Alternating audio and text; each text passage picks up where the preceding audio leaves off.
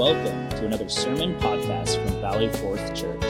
We are a church in Spokane Valley, Washington, and are dedicated to the mission of making, teaching, and sending disciples to the glory of God. If you like this podcast, please subscribe on Apple iTunes, Sermon Audio, or wherever you find your podcasts. Also, check out our YouTube channel for additional content at youtube.com slash valleyforthchurch. Now, here is a message from Pastor Joe Hirsch. David and worship team. Good morning, everyone. As you stand in the honor of the reading of God's Word, I want to just uh, bring a word of thanks to the Lord for all that He's doing. And next week uh, will be our first week with our new worship seating. And I want to give thanks to God that uh, most of the pews that have served our ministry for over a generation, over 40 years here, are going to go to good homes, ministries that greatly need them, to churches that have a great need indeed for them as they begin their ministry, both here in eastern Washington and in Mexico, with one of our church plants that's uh, been put together by Dwight Hires, who's with Northern Lights Ministries, a missionary whom we've supported for many years. And so we're grateful that God has a new generation of ministry for these churches as well as for our own. As we look to the Word of God this morning, I'll be bringing you a message, a special message on this Communion Sunday out of Isaiah 53. And so, together with me, let us hear the Word of God. Isaiah 53, verses 3 to 6. Isaiah writes of the Lord Jesus Christ He was despised and rejected by men a man of sorrows and acquainted with grief. And as one from whom men hide their faces, he was despised, and we esteemed him not. Surely he has borne our griefs and carried our sorrows, yet we esteemed him stricken, smitten by God, and afflicted.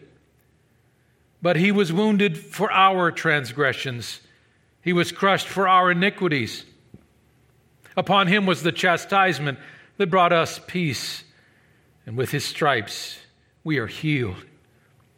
All we, like sheep, have gone astray.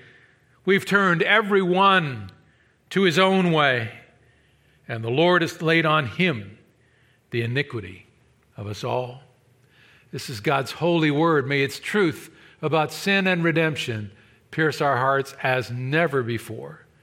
Pray with me. Our Father, we thank you for this marvelous passage that points to a marvelous person, the Lord Jesus Christ, in all of his saving glory. Oh Lord, let us see your Son in greater majesty than we've ever seen him. Let his crosswork be revealed in greater depth than we've ever known it. Let our sin be seen in greater relief and detail than we've ever wanted to taste it but his saving work be drunk in by us and known in a deeper way than we've ever known it before. Show us Jesus, Lord, and all of the greatness of who he is. In his matchless name we pray. Amen. Amen. You can be seated. Thank you. Well, as we move into this text, it's in a way a text of preparation. Next week, I'll beginning, be beginning a new series We'll be going through the epistle to the Colossians. We're going to go through it verse by verse through the entire book. I'm looking forward to it. I've already done some beginning study and it's changing my life. It is a book about what I would say would be the incomparable Christ. It exalts Christ for who he is, what he's done, and also for who he is within us as we come to know him and what he'll do through us as we trust him the incomparable Christ. And so I thought, in preparation for that, I would bring you a message that focuses on the true greatness of Jesus because there is so much that is misunderstood about Jesus Christ. There are many things that you might believe about Jesus. Some of them might even be true.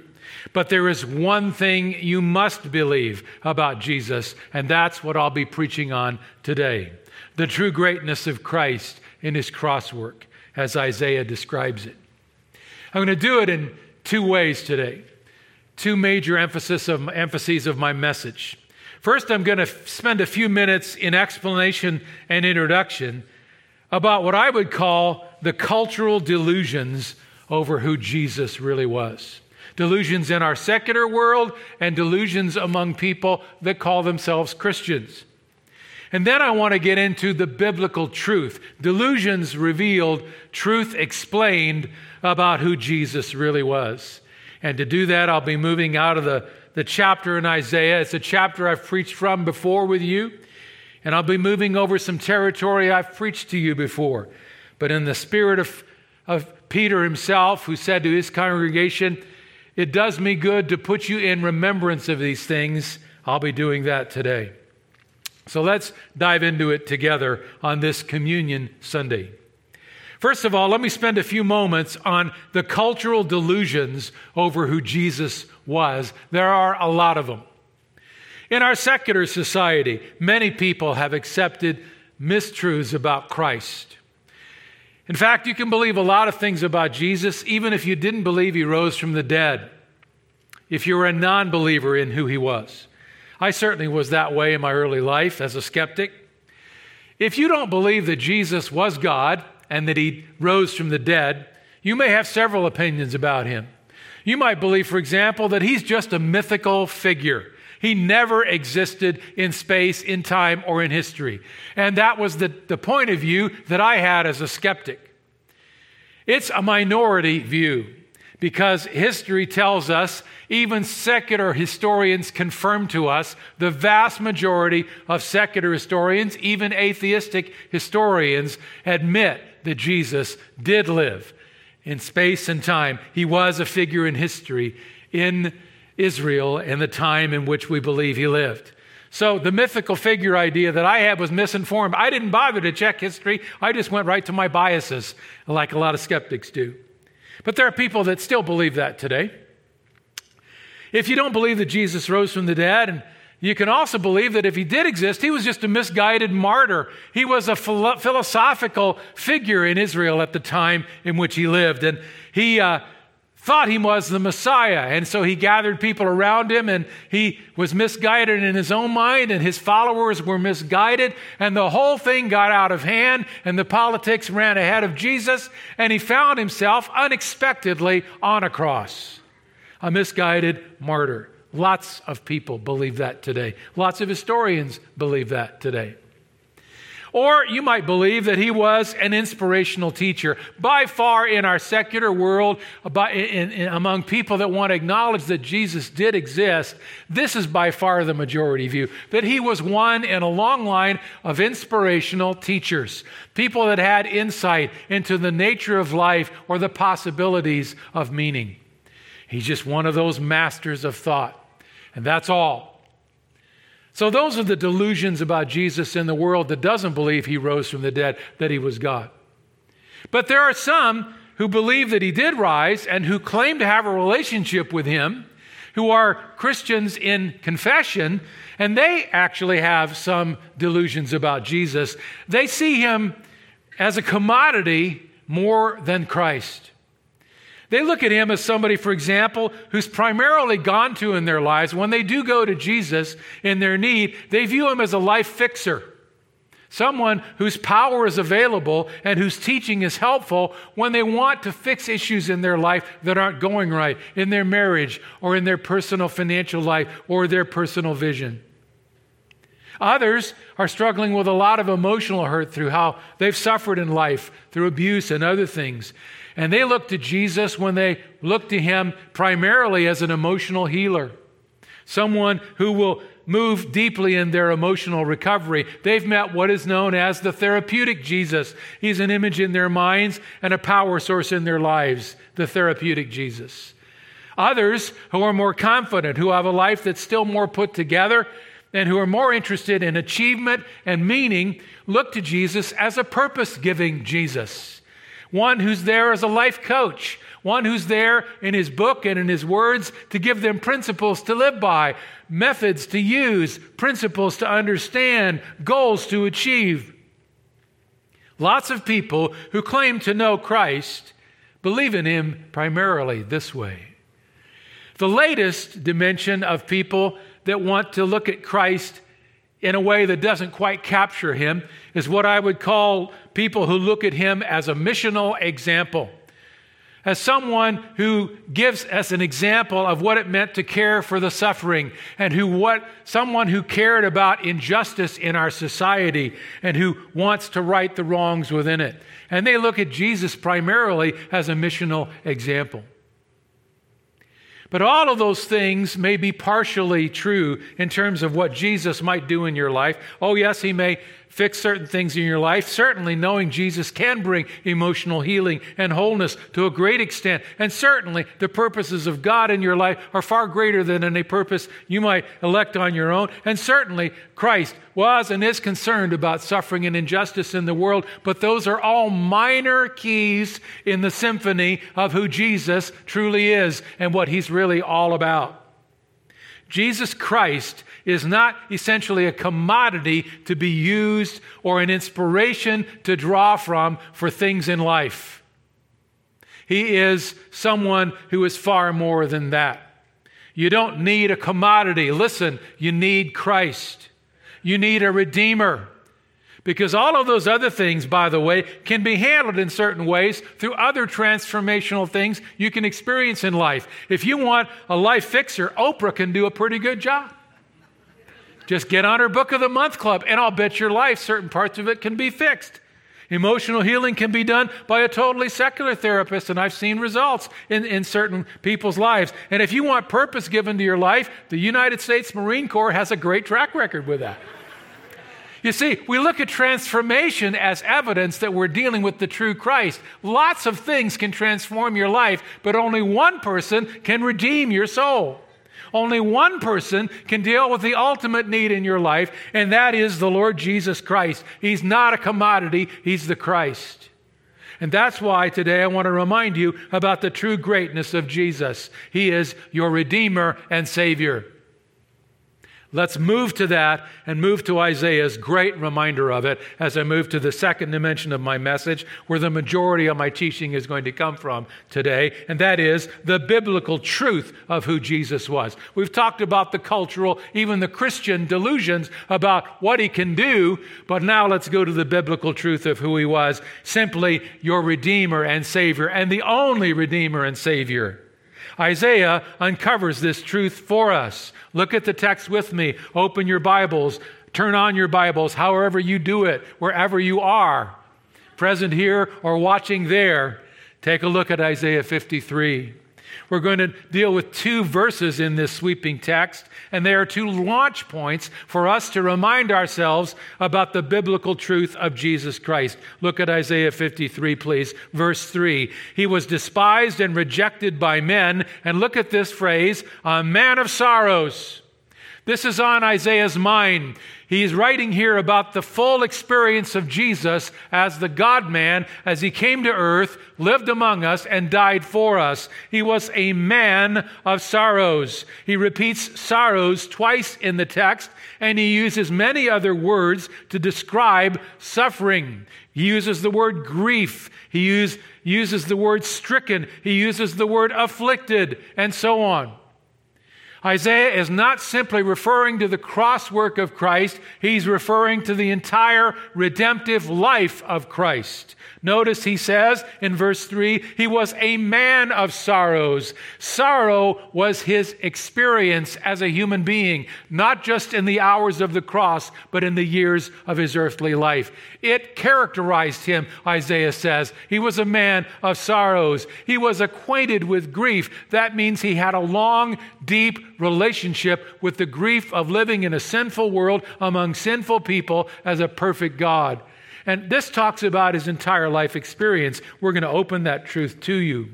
Isaiah says the life of Jesus was a life of sorrows. The Hebrew word for sorrows there can be translated as pains. And I want to build these two subpoints under this whole understanding of Jesus as Redeemer and Savior under this idea of the sorrow that he bore. Jesus lived as a man of sorrows in two ways. Don't miss it. Here we now go into the depth of the teaching today. First of all, I want you to know and understand the sorrow of the pain that he bore. Isaiah 53 3 describes it a man of sorrows, a man of deep pains, acquainted with grief. At this point, you might be saying, I think you're going over old ground, Pastor. I'm an experienced Christian. I've been under a lot of gospel preaching. I certainly understand what Jesus went through on the cross for me. I have echoes in my memory. I even watched that movie, The Passion of the Christ. Almost 20 years ago, I sat through it in a movie theater and I wept like a baby. I was overwhelmed with the image of his suffering. In fact, I could never watch the movie again. I was so struck. Oh, Pastor, I know what it means when it says he was a man of sorrows. Oh, no, you don't. The crosswork was the culmination of his sorrow, but I want to point out to you today that his entire life getting there was also an experience of his sorrow that he went through for you. Isaiah said he was a man of sorrows, long acquainted with grief. You see, theologians believe that Jesus, in his passion, in what they call his humiliation, was involved in something that, that, that, that covered his entire life. You know, in Philippians 2, the Bible says that Jesus Christ was someone who allowed himself to experience the humiliation of earthly life. It says in verse 6 though he was in the form of God, he didn't account equality with God a thing to be grasped, but made himself nothing, taking the form of a servant. That's going from heaven's throne room to uh, Christmas morning, where he was born as a baby, being born in the likeness of men. He was without sin, but he lived in a physical body and he went through physical life. And being found in human form, he humbled himself by becoming obedient to the point of death. Notice the humbling was lifelong, it wasn't just at the point of death. The writer of Philippians says he humbled himself all the way, way through his life, even to the point of death. You need to understand this was about his whole life experience. One theologian I researched this week put it this way quote, In a broad sense, the penalty Christ bore in paying for our sins was suffering in both his body and his soul throughout his life. Let me repeat that. He suffered in both his body and his soul throughout his life. Though Christ's sufferings culminated in his death on the cross, Philippians 2 8, his whole life in a fallen world involved suffering. I want you to understand this because you'll understand and treasure him as your Savior so much more when you understand what he went through even to get to the cross.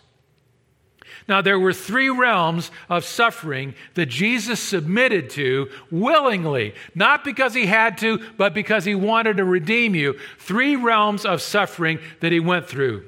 Here's the first one. Number one, he allowed himself to experience the usual pain of life. This theologian I read to you said he suffered in both his body and his soul throughout his life. Almighty God, without sin, also became 100% man, and he allowed himself to be humbled in a human body. He went through all the experiences that we have as humans in terms of physical suffering and, and dimensions of soulish suffering. What do I mean? Well, look at the Gospels. Jesus Christ was not some kind of weird figure that you like you see in the old Hollywood movies. He wasn't a technicolor Jesus that kind of walked in this aura, was otherworldly, almost like an alien with this kind of thousand yard stare in his eyes, otherworldly. No, he's fully human, the Bible says. And as such, the Bible says he suffered many things. He allowed himself to suffer exhaustion, didn't he? So exhausted after a day and a night of healing hundreds and hundreds of people and pouring out without eating, without rest, that he was so exhausted that he fell asleep in the back of a boat that was going through a gale on the Sea of Galilee, and he didn't even flinch and open an eye. He was exhausted. How? He went through physical suffering. He allowed himself to hunger, didn't he? He was taken by the devil out into the wilderness and by supernatural power was enabled to be a hungered longer than any human being ever would 40 days and 40 nights. But he went through that to, to prove his greatness, but also to be perfectly suffering as a human being. But he suffered exhaustion like you and I do. He suffered hunger like you and I do. So his body suffered all through his life. But he also suffered soulishly. Jesus suffered agitation. Maybe people are, are, freaked out when they read that, but the Bible records it on numerous occasions. Jesus Christ suffered agitation over the sin of people or over the resistance of people to truth, didn't he? There was one point or more when he looked at the disciples and he says, How long do I have to be with you, lunkheads? That's the little Hebrew, before you get it? Have I been so long with you, Philip, that you yet don't know me? Oh, faithless generation, how long must I put up with you? What was Jesus saying? He was experiencing agitation over the sin of people. Now, did he sin? No. The Bible says there's a dimension known as righteous anger. And he experienced soulish agitation, just like you and I do. He experienced soulish sorrow, soul suffering over the, the grief that he saw from people's sin. I'm sure when he healed people, he also experienced a depth of compassion over them, over their physical suffering as they, they limped to him or were brought to him. The soul of Jesus Christ experienced that.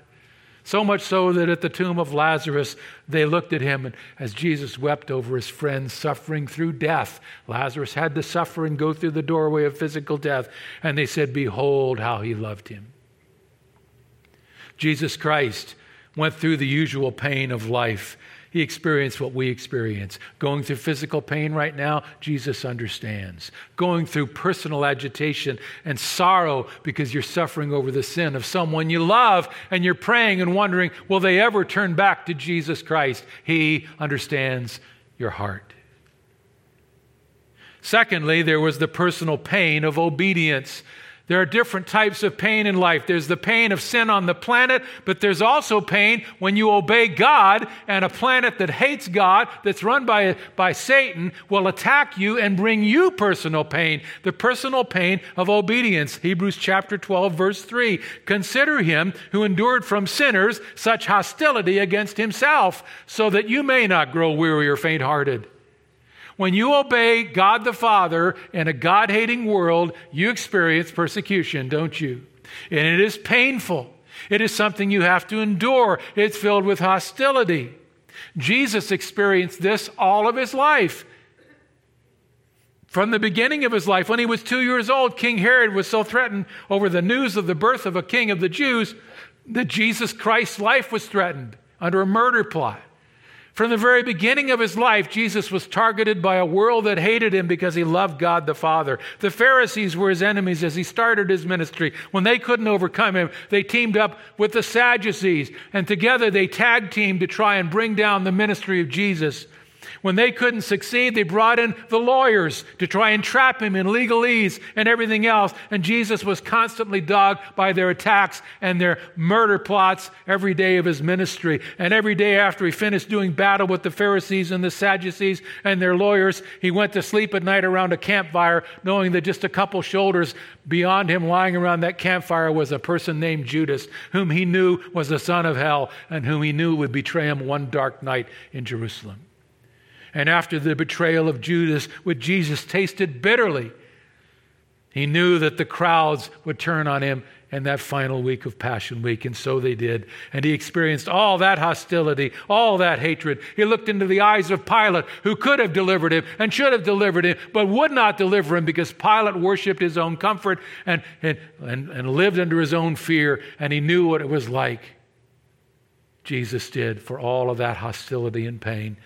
He knew what it was like to carry a crossbar on his back and to carry it through what is now known as the Via Dolorosa, the way of sorrows.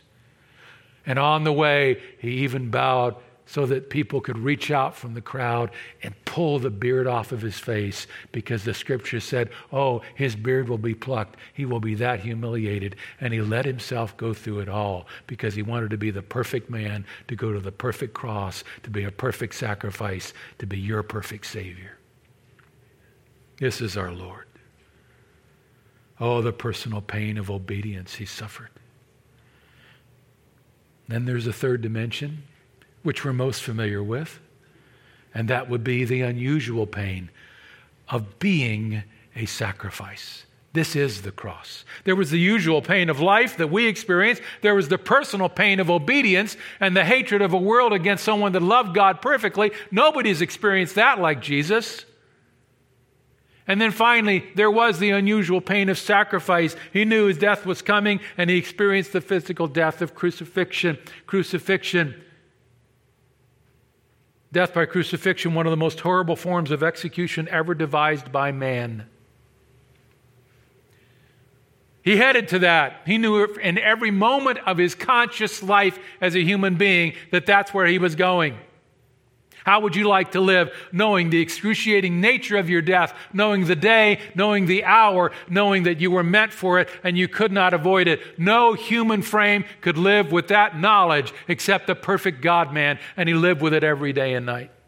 And when he finally got there, he went through one of the most hideous methods of human suffering ever devised. The Persians invented crucifixion in 300 BC, but the Romans perfected it. It took the wickedness of the Roman mind to figure out how to make crucifixion as excruciating as it turned out to be. It's interesting, history tells us that the Romans only practiced crucifixion in Israel and outside Jerusalem from 70 BC to 70 AD.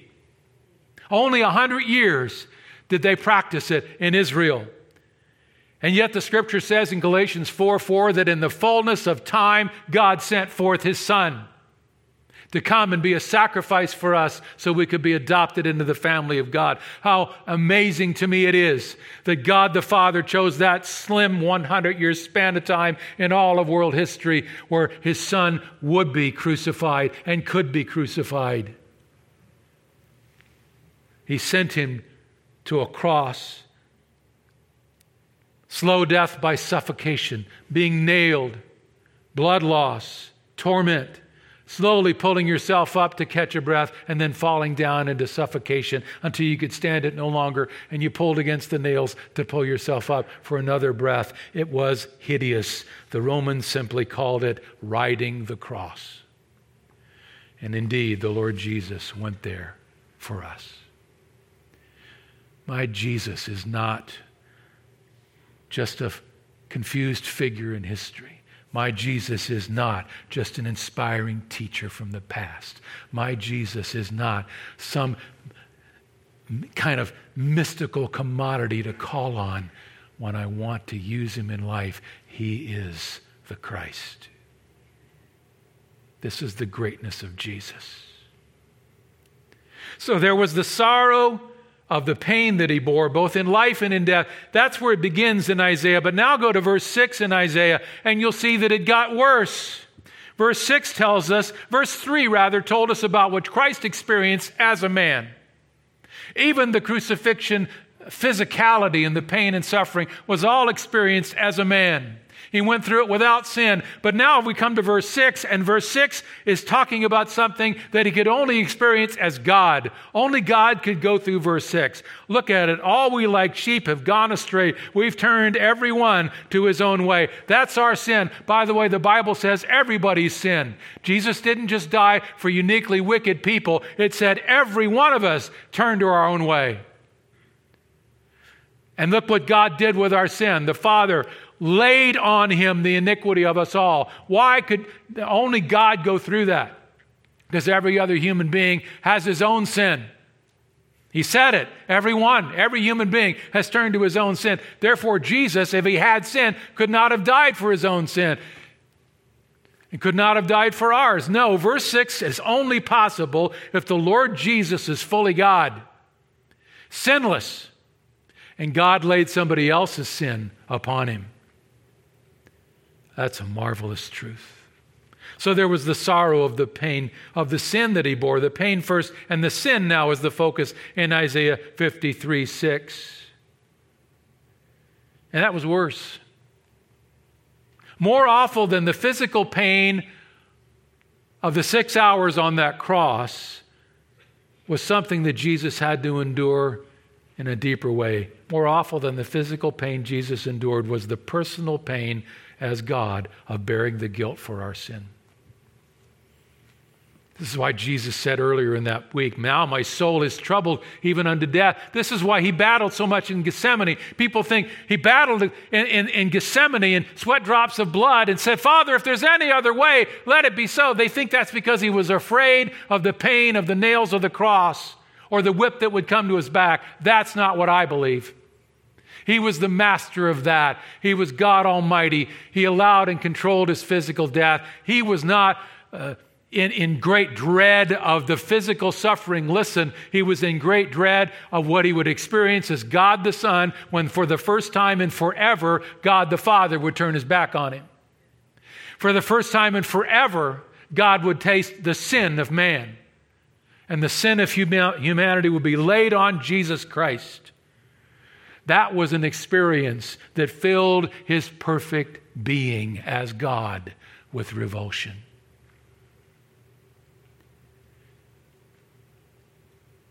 That was the worst dimension of the cross. That's why God shrouded it in darkness those last three hours. It was a symbol of judgment, darkness was, and it showed what God the Father had to be about and judging God the Son for my sin, but it was also just to hide the depth of the sorrow of that event in my mind. You see, out of obedience to the Father and out of love for us, Jesus took on himself all of our sins. You've got to understand that. Everything you've ever done in your past, everything you're guilty of today, everything you're going to walk through in sin in your future, everything you know to be sin, and everything you never imagined was really sin in your life. God the Father, being the morally perfect God of the universe, knows all your sin. And he took all of your sin and he put it on Christ. The theologians call it imputation. He put it on Jesus as if Jesus owned it. It's as if these sins actually belong to Christ and the guilt for them. Isaiah says. The word iniquity in Isaiah 53 has the weight of responsibility to it. It's a word that's used to describe sin you know was sin before you did it. It's not just unintentional or sin or innocent sin, if we can call such a thing that. It's no, it was sin that you went into with your eyes wide open. God took it all and he put it on Jesus. And the implication of the word is that he put the guilt for it on Jesus too, as much as if Jesus had committed it. Jesus tasted the guilt of it all. This is overwhelming to me. But the Bible bears it out. 2 Corinthians 5:21 For our sake he made him to be sin who knew no sin so that in him we might become the righteousness of God. That's called the great exchange. God took every sin in my life and put the guilt and the responsibility for it on Jesus, and then he punished it with his wrath, every drop of the wrath I deserved. And then, when Jesus rose from the dead, that righteousness was applied to me the moment I believed. The righteousness of Jesus. He took my sin, I get his righteousness. That's astounding. But that's the great exchange. Galatians 3:13 explains it more. Christ redeemed us from the curse of the law by becoming a curse for us. For it is written, cursed is everyone who is hanged on a tree. That talks about crucifixion. Talks about capital punishment for sin. You're a, you're, you're a curse to the Father because of your sin. And you and I deserve to hang on that tree. You and I deserve death and the wrath of God forever. Jesus tasted it all in 3 hours of time under the darkness. What a mighty Savior. Out of obedience to the Father and out of love for us, Jesus took on himself all of our sins. The Father imputed them to Jesus. They actually belonged to Christ and the guilt for them as much as if he had committed them. Now, how could that have been experienced by the perfect person of God the Son, who had never sinned and who hated sin? We can't imagine that. I've explained it to you before with a, what I would say is a very inadequate illustration, but I'll use it again. In your mind, think about this. Is there a sin that you swear you'll never commit? You're not perfect, of course, and there's some things that you struggle with in your life, and there's some things you've done in your life that you shudder when you remember them. But you look at your life and you say, Yeah, I've done some of those things, but I, I will never do that. Whatever it is in your mind. You think if you ever did that, you'd never be able to face yourself. You'd feel such revulsion over falling into that sin, over committing the unthinkable, that you say, I'll never do that. Is there a sin you swear you'll never commit? Well, now imagine how you would feel what it would be like for you if you did commit it. And imagine where you would be personally the moment after you had done it. The moment after you committed the unthinkable in your life. Imagine what you would feel like. Imagine what you would be going through. The revulsion, the horror. Take that, multiply it a trillion times, and then keep counting. Because that may come close to understanding the revulsion Jesus felt when sin was placed on him. Wayne Grudem, a theologian I've read a lot, explains it this way. Listen to what he says. Quote, in our own experience as Christians, we know something of the anguish we feel when we know we have sinned. The weight of guilt is heavy on our hearts. And there's a bitter sense of separation from all that is right in the universe and awareness of something that, in a very deep sense, ought not to be. In fact, the more we grow in holiness as God's children, the more intensely we feel this instinctive revulsion against sin. Now, Jesus, he writes, was perfectly holy. He hated sin with his entire being. The thought of evil, the thought of sin contradicted everything in his character. Far more than we do, Jesus instinctively rebelled against evil. Yet, in obedience to the Father and out of love for us, Jesus took on himself all the sins of those who would someday be saved taking on himself all the evil against which his soul rebelled, created deep revulsion in the center of his being. All that he hated most deeply was poured out fully upon him.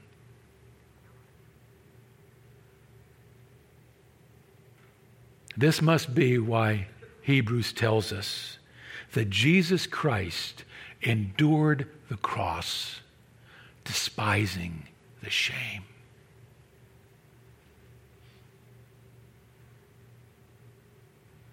He wasn't enduring the physicality of the cross alone. And the shame wasn't just people mocking him at the foot of the cross. The shame was what he experienced through the weight of my sin. Jesus Christ is my Redeemer and my Savior.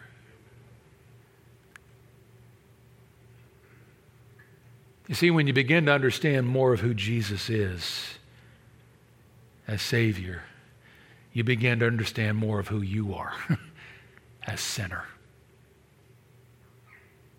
You're not just somebody with a fairly together life who needs a, a teacher from time to time or a life coach to make you better or an inspiring example to lead you out so that you can change the world through the great deeds you want to do. No. You don't need someone to transform your life, you need someone to redeem your soul. If you get nothing else about Jesus today but that, then you won't miss him in plain sight. He's no commodity, he's your Christ. And it was a bloody business. And it was a sorrowful cross. But he hammered it into a wonderful one, didn't he? If you know the Lord Jesus Christ is your Savior, what I have said to you today brings gratitude and comfort to your heart.